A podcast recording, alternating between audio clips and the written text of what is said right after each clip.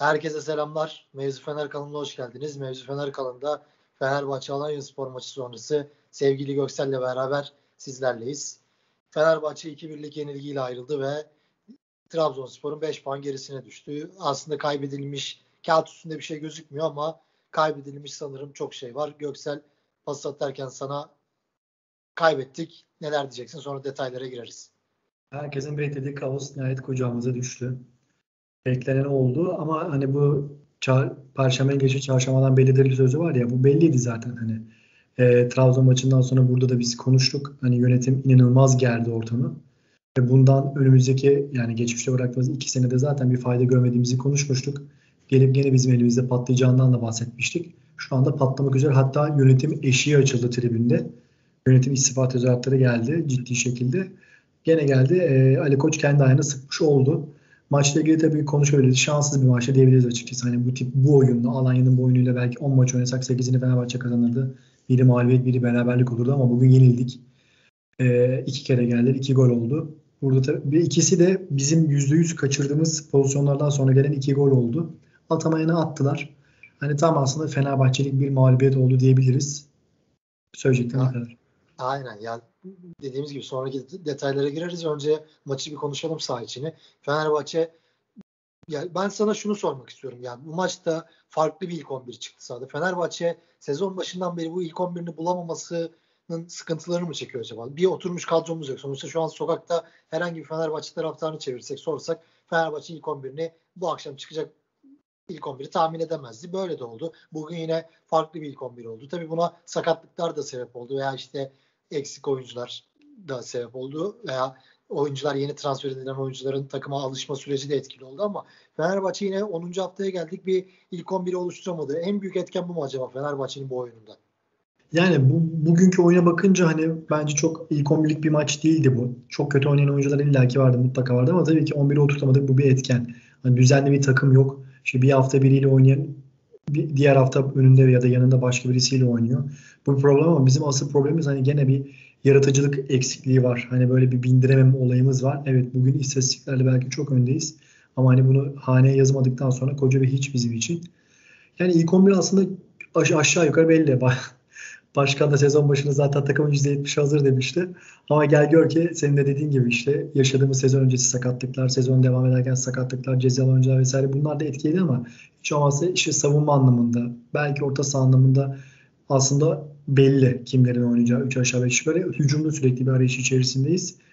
Ama hani bu maç için bunlar bence bahane değil. Bu maçın özelinde tabii ki konuşacağız seninle. Ben gene hocaya yazarım bu maçı da. Ee, ama onun haricinde çok böyle hani ilk 11'lik bir durum değildi. Bu Alanya bence çok kötü oynadı ve 3 puan kazandı. Bizim geçen sene Hatay deplasmanı gibi bir galibiyet aldılar bence Alanya olarak. Böyle bir maçtı yani.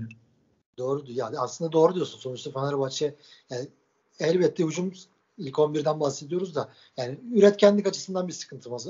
Fenerbahçe maç boyunca 46 kez ceza sahasında topla buluşmuş. Ama bu 46 kez topla buluşmada bakıyoruz kaç tane böyle net Fenerbahçe'nin yarattığı bir organizasyon var veya net böyle bir gol pozisyonu var. Elbette Serdar'ın, Tisserant'ın veya Rossi'nin, Pelkas'ın net pozisyonları var ama böyle Fenerbahçe takım halinde yaratabildiği bir fırsat göremiyoruz. Senin de dediğin gibi en büyük sıkıntımız bu. Sonuçta Alanya Spor gibi ligin en çok pozisyona giren takımını bir şekilde tutuyoruz. Ama karşıda pozisyon bulup golü atsak bir şekilde maçı zaten rahat şekilde çözeceğiz. Ama herhalde en büyük sıkıntı burada zaten Vitor Pereira'nın en çok eleştirildiği maç olabilir bu maç. Bir sen de yıllardır futbol izliyoruz. Bir futbol takımında işleyen bir savunma düzeninin bozulduğunu açıkçası ben pek görmedim. Sen bununla ilgili neler diyeceksin? Yani dediğim gibi Alanya Spor Ligi'nin en çok pozisyona giren takımlarından birisi, en çok pozisyon yaratan takımlarından birisi. Gol sayıları da oldukça fazla. Ama oluşmuş bir düzen var orada. Serhat, Zalai, Novak gayet iyi oynuyor. Önlerinde Gustavo yine aynı şekilde. O sistemi bozup oyuncu bir risk alırken öyle risk almayı ne derece doğru buluyorsun? Ben çok eleştirilecek bir konu olduğunu düşünüyorum. Hocanın bence pişman olduğunu da düşünüyorum. Sen ne diyeceksin bununla ilgili?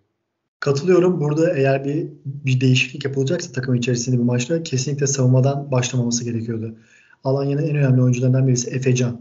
Ferdi çok iyi tuttu Efecan'ı. Tutmakla kalmadı. Maç boyu çok iyi bindirdi.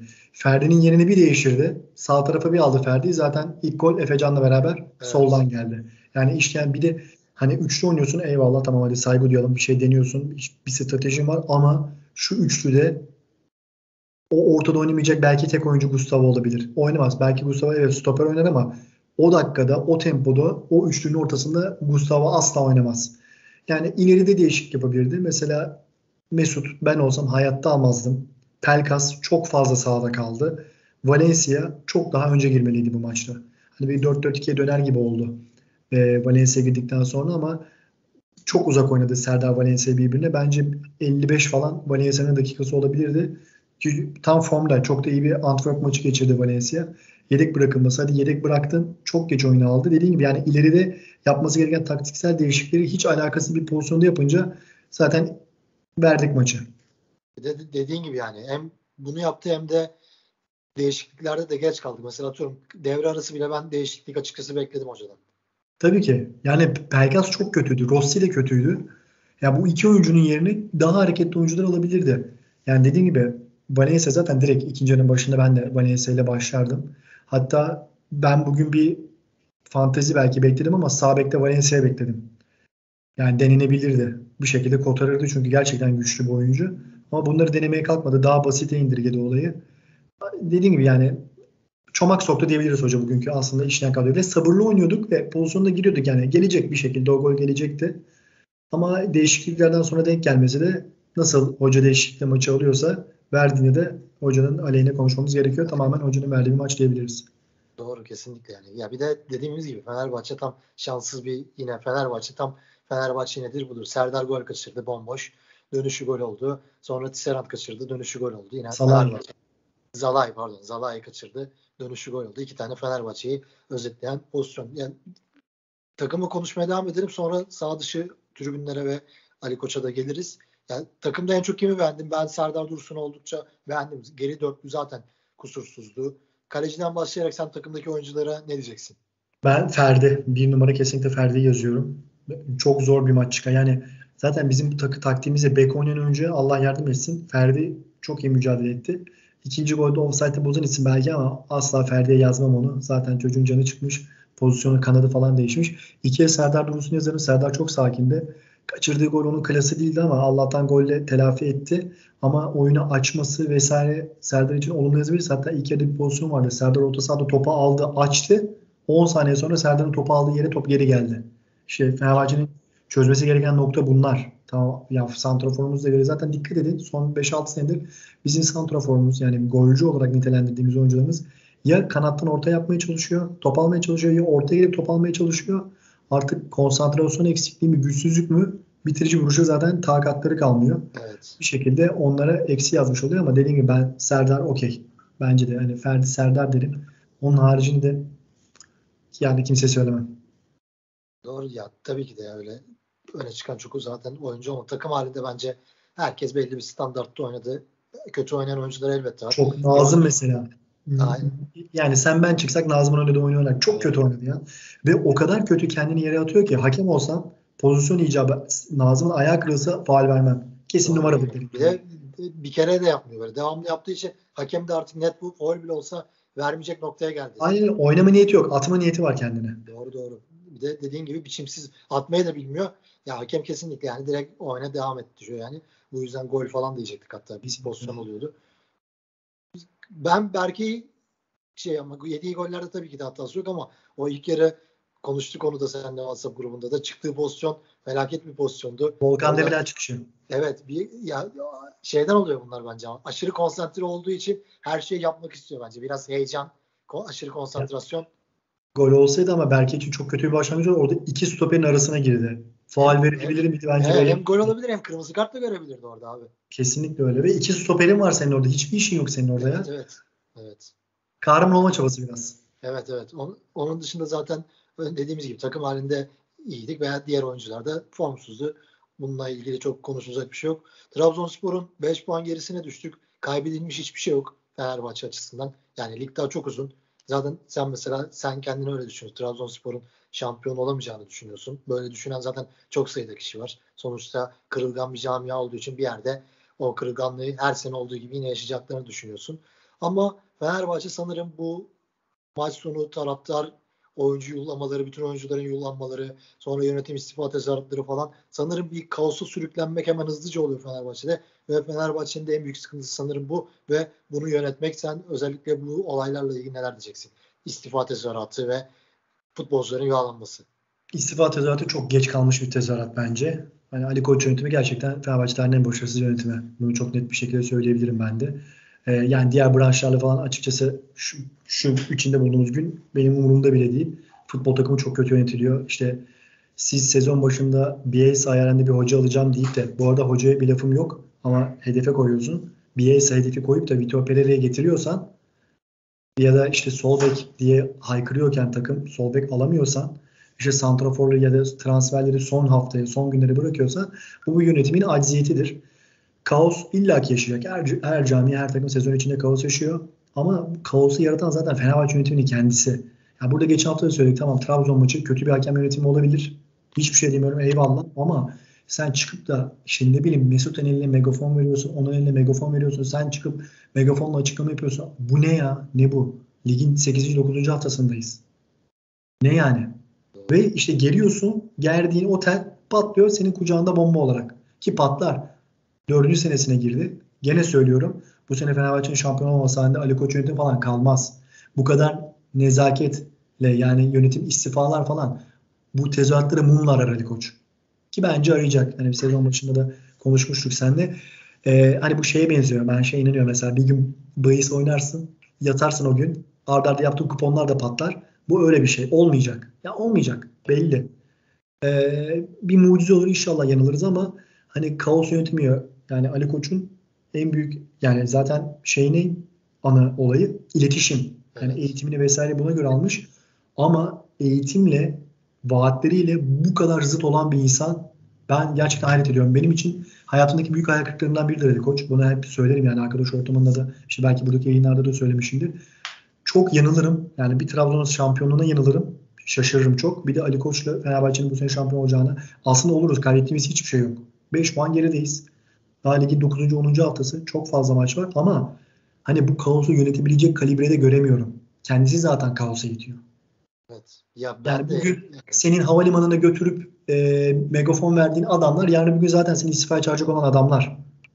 Hani klasik bir laf vardı tribünle gelen tribünle gider. Doğru. Böyle olacak çok belli. Bu kadar hafif de Fenerbahçe, aynen. Bir de aynen Fenerbahçe'nin bir de geçen de dedik işte Trabzon maçı sonrası. Yıllardır bu tarz bir ortamdan herhangi bir şekilde yarar sağladığımız gözükmedi zaten. Sağ dışına çıkar sağ dışına çıkarmak gerçekten Fenerbahçe hiçbir şey katmıyor. Yani o Trabzon maçı sonrası elbette hakemin hatta hatalı kararları var veya işte maçı da size göre operasyon var da diyebilirsiniz Ali Koç veya yönetimi işte. Ama sonra işte olayları o noktaya getirip sağ dışına çıkınca ilk maç yaşanan böyle bir sonuçtan sonra yönetim istifa tezahüratı birden hem de bayağı bir yoğun kalabalıkta. Böyle yüksek çıktı. Ses, yani cılız bir ses de gelmedi. Bayağı yüksek katılımlı bir yönetim istifa tezahüratı duyduk. Dediğin gibi şimdi Konya Spor deplasmanına gidiyoruz. Sonra Kadıköy'e döndüğümüz zaman bu tezahüratlar belki maçın hemen başında başlayacak. Ve hatta taraftarlar daha da sırf bu tezahüratı yapmak için belki stada gidecekler. Yani çünkü Abi, Zaten evet, bekliyor. Hani, hani bir de az Yıldırım tarafı var ya ben illaki yani o zaten bunlar kaos beklenen bir şey ve sen bu kaosa davetliyi çıkartıyorsun. Tribünler tabii ki tepki gösterecek. Oyuncuya da gösterebilir, yönetime de gösterebilir ama ben burada hakikaten tamam oyuncu kötü oynayanlar da olabilir ama burada yuhlanacak birisi varsa, istifa davet edebilecek birisi varsa artık hani bu çıkış noktası. Çok geç kalınmış bir tezahürat. 4 sene boyunca futbolcu, hoca, antrenör, hakem, federasyon başarısı olamaz. Bir aynaya bakacaksın. Hani tek bir menajerlik şirketine teslim olunmak. Konuşuruz. 50 tane program yaparız bununla ilgili. Evet iyi yapılan transferler de vardır ama sen zaten %70'i hazır denilen bir takımı hazır olarak zaten hocanın önüne koyamadın. Ya, hocayı geçiyorum. O maç evet hatalı olabilir hoca ama X bir antrenör de bugün olsaydı yani çok net söylüyorum ben önceliğim antrenör olmazdı. Fenerbahçe bir yönetim kabiliyetsizliği var. Yönetilememe olayı var. Yani bu tamam işte yok Metin Tokat istifa etmiş, Serdar Tatlı istifa etmiş, herkes astı kesti böyle işte bizim dediğimiz oldu oldu bu oldu. Al abi megafonla çık gene. Hakemlik bir olay var mı bu maçta? Yok. Yok. Eser döner sap döner. Geldi gene sana saplandı. Evet. Aynen, aynen öyle yani. yani ya fırtına eken yani ektiğini biçersin. Çok basit bir olay bu. Ya sen kaos istiyorsun. Yani. Negatifliği sen yaratıyorsun ve yani ulan yani iki sene bırakmışsın. Önümüzdeki iki üç sene var. Aynı senaryoları yaşattın. Ne sonuç gördün? Yani hiçbir ders alamazsın.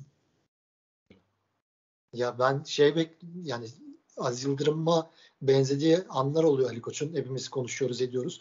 Yani bu tarz hamleler de bekliyorum Ali Koç'tan. Çünkü dediğimiz gibi böyle anlarda çok olumsuz kararlar veriyor. Yarın bir gün atıyorum bilet satmama olayına bile gidebilir Ali Koç birden. Yani o tarz hamleler bile yaparsa şaşırmam mesela. Hoca We Fight for Family diyor. Sen bunu tişört yaptırabilecek zekan varsa düşünüyorsan başka şeyleri düşün abi. Evet. Yani çok saçma hareketler. Öyle yani. Peki Konya Spor maçına gelirsek o maçla ilgili beklentin ne? Yani Valla Konya iyi takım. Çok, çok zor bir deplasman olacak. Aslında şöyle bir şey var. Yani ben kendi açıma hani kaosu atlatabilirsek bu olay 3-4 maçlık bir seriye bakıyor. Galatasaray da çok kötü başlamıştı. Kazana kazana bir güven aşıladı. Beşiktaş çok iyi başlamıştı. Kaybede kaybede. Yine söylüyorum yarın bir Galatasaray galibiyeti paraşütsüz inebilir Beşiktaş. Aynı şekilde Galatasaray kazanırsa bambaşka bir motivasyonla da uçabilir. Evet. Bizim bu maçı %100 kazanmamız gerekiyor. Çünkü bir derbi oynayacak. Bir şekilde Beşiktaş'ta Galatasaray'da bizim rakibimizdi. Biz elimizin tersiyle bu fırsatı ittik. itmekte kalmadık. Her halükarda yine bir şampiyonluk iddiasını süren Trabzon'da 5 puan gerisine düştük ama Konya maçı Akabindeki Kadıköy yanılmıyorsam galiba Galatasaray deplasmanı var sonra. Şöyle bir seri alıp tozu dumana katabilir. Bambaşka yere götürebilir. Evet. Artık buradan çıkartacak da hoca. Çünkü yani konuşmasın yönetim. Yani ne Selahattin Baki konuşsun ne Ali Koç konuşsun konuşmasınlar. Çünkü bak dikkat et. Selahattin Baki konuşma yaptı. Her şey çok iyi gidiyordu bizim için. İndik evet. dibe. Abi konuşmayın. Uğursuz geliyorsunuz konuşmayın. Bence, bence de. Ya zaten aynen bir faydalı bir konuşma yapmıyorlar sonuçta. Ya yok ya fayda yüzden... bomboş bomboş konuşmalar. Ya evet. tehdit ediyorsun. Kimi tehdit ediyorsun? Niye tehdit ediyorsun? Ya ne kaybettik ki daha? Bir şey kaybetmedi. Zaten konuşman gereken zamanda konuşmayıp apalakası zamanlarda konuştuğu için kaybediyor. Evet. Ya bir de şey şey olaylarını ben hiç sevmiyorum yani. Sanki olaylar böyle taraftar suçlu gibi işte biz sahiplenin, destek olun, bizim yanımızda olun, mücadele edelim hep beraber falan. Ya taraftar zaten mücadele ediyor yani artık şu taraftar mücadele etsin, bizi desteklesin, bizim yanımızda olsun gibi söylemleri de hem tweet atmasınlar bir yönde hem açıklama yapmasınlar artık. Çünkü taraftar, he, taraftar yıllardır zaten mücadelesini ediyor. Maça gidiyor, forma alıyor. Feneroğullar, Mesutlular her türlü kampanyanıza destek veriyor. Sizin yani artık bazı şeyleri görün dediğimiz gibi. Senin de dediğin gibi abi sussunlar ve süreci daha akıllı şekilde yönetmeye çalışsınlar. Başka bir şey istemiyoruz biz onlardan şu an. Abi tabii ki yani kaosu fırsata çevirebilirsin. Ya bu senin mantalitenle alakalı, kendi yapınla alakalı. Ya sakin kalman lazım. Çünkü panik hatayı getirir. Yani bu sahada oynayan futbolcu için de geçerli. Kulübü yöneten yönetici için de geçerli. Hoca için de geçerli. Yani çok basit bir şey bu. Ve yani bilmiyorum ya benim Ali Koç yönetimine dair umudum yok. Yemin ediyorum hoca ve takıma daha çok güvenim var. Güvensizliğimin tek nedeni benim yönetim. Yapamayacaklar. Olmayacak. İş, inşallah yanılırız yani. İnşallah yanılırız abi. İnşallah yanılırız. Yani.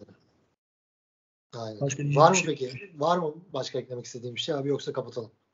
Abi kapatalım. E, yönetim de kapatsın. Yani konuşmasınlar. Gerçekten konuştukça zarar veriyorlar. Yani çok söz söylemek istediğim şey var ama kelimeleri dikkatli seçmeye çalışıyorum. Hakikaten sinirliyim. Hani maçla alakalı değil. Yani o kadar belli ki ters tepeceği. Bunu Trabzon maçından sonra konuştuk seninle. Yani çok aynen. belliydi. Konuştuğumuz senaryonun aynısını yaşadık. Aynen, aynen öyle. Yani bunu biz görebiliyoruz. Normal bir taraftarız yani. Bunlar nasıl göremiyor? Neyin dolduruşuna giriyorlar? Yani akıl sır ermiyor ya. Bu kadar çocuk oyuncağına çevrilemez bu iş. Ya, ya acaba şey mi ama yönetim kurulunda bir söz hakkı yok mu acaba yoksa Ali Koç mu kararları daha çok alıyor? Herhangi bir konuda. Abi Ali Koç bence Ali Koç alıyor bu kararları. Bence. Yani e, ne bileyim Twitter'daki adamları belli. Sosyal medyadaki durum belli. Yani zaten sosyal medyanın emanet edildiği kişi var yani çok kötü ya. Yukarı yani kulüpten bazı, bazı açıklamaları o malum mesela sayfa var. Aziz Yıldırım dönemi de vardı Twitter'da. O hesaptan bazı haberleri daha önceden duyuyoruz mesela. Bu gibi şeyleri çok yani, duyuyoruz yani. Çok belli ki. Yani çok belli. Çok belli. Bunlar ama işte yani sen Ali Koç'sun nasıl bir vizyonla geldin? Neler dedin? Ne vaatlerde bulundun falan. Bugün Alanya'da tarihinde ilk kez Fenerbahçe deplasmanda yenmiş. Yemin ediyorum bitirmediği seri kalmadı. Helal olsun. Keşke tersi olsaydı. Doğru. Neyse abi. Konya maçı sonrası yine konuşuruz umarım. Daha İnşallah farklı şeyler. güzel konuşuruz. İnşallah abi ne diyelim ki umarım her şey iyi olur. Ama dediğim gibi ben yani bugün Satul olsam bugün evet işte Nazım Pelkas vesaire kötü oynadı Zorsi ama hani yuhlanır.